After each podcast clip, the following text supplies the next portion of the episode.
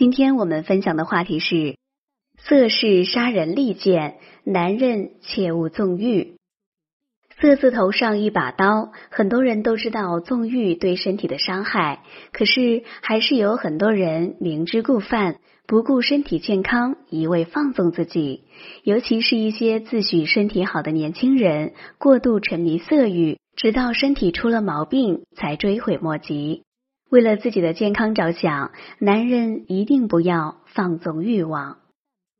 把纵欲的生活过到极限的，莫过于古代的帝王了。千百年来，那些万人之上的帝王们，三宫六院，妃嫔众多，自勤纵欲，看似风光无限，换来的却往往是短命而亡。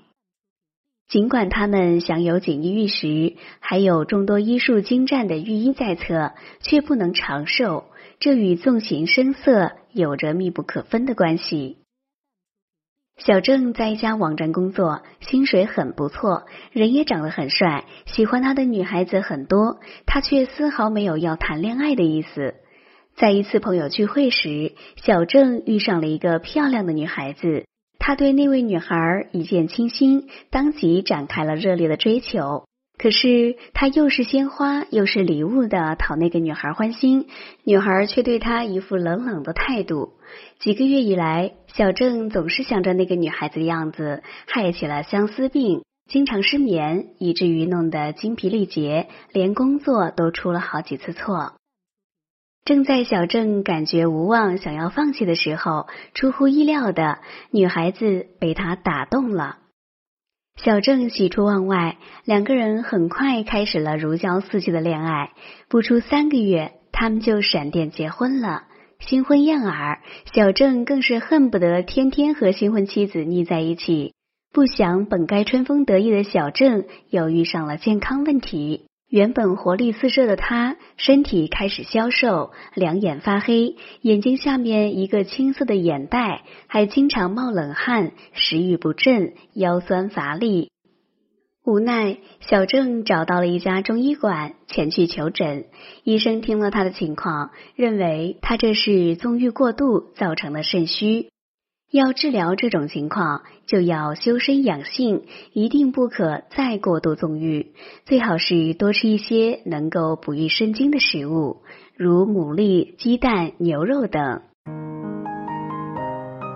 如果大家在两性生理方面有什么问题，可以添加我们中医馆健康专家陈老师的微信号二五二六五六三二五免费咨询。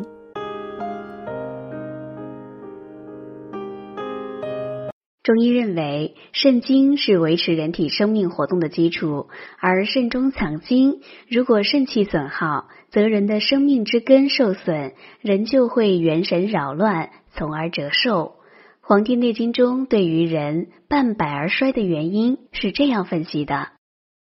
醉以入房，以欲竭其精，以耗散其真，不知持满，不时欲神，勿快其心，溺于声乐。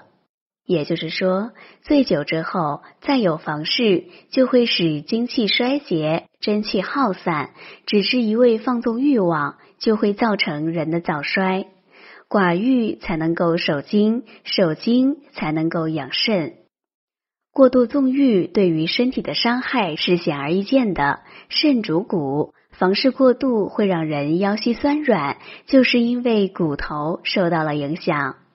另外，失去了肾精的滋润，人还会出现耳鸣、尿频、脱发、阳痿等各种各样的问题，甚至导致全身的脏腑功能失调，变得体弱多病。其实，小郑原先的相思病也是一种纵欲。我们说的欲望不仅仅是肉体之欲，还包括精神上的欲望。小郑在追求女孩子时，经常失眠，弄得精疲力竭，这就是被色迷惑了心神，同样会耗散精气，这对于固肾养精是不利的。任何事情都要讲究适度，这就如同慢火熬药，用文火慢慢熬煮，才能够既发挥药效，又不会把水煮干。如果一味性急，大火猛煮，则水分快速蒸发，药效却得不到充分的发挥，人的欲望也是无止境的，懂得调控，细水长流，才不会目迷五色，从而使心神稳定，精神内守。如果沉迷其中，则会很快耗尽元气，油尽灯枯。现代人的观念越来越开放，可是很多人随着物质生活的丰富，心灵反而越来越空虚，所以天亮以后说分手这样的故事屡见不鲜，甚至很多人把这样的生活变成了自己的常态，这实际上是一种病态。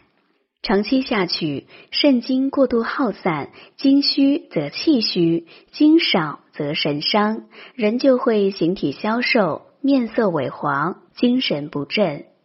古代医学家一再告诫我们，精少则病，精尽则亡。因此，奉劝那些纵欲无度的人，不要因为一时肉体的欢愉而过度耗散精气，否则带来的不仅仅是身体的伤害，甚至会赔上性命。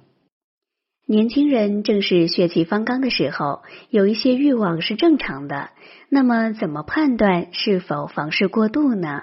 有的人会给自己规定一个适度的标准，其实这个标准也是因人而异的。人的身体条件不同，对于房事的承受能力也不同。一般情况下，只要在房事之后，第二天不感觉身体疲劳，仍然精神振奋，心情愉快，就是适宜的。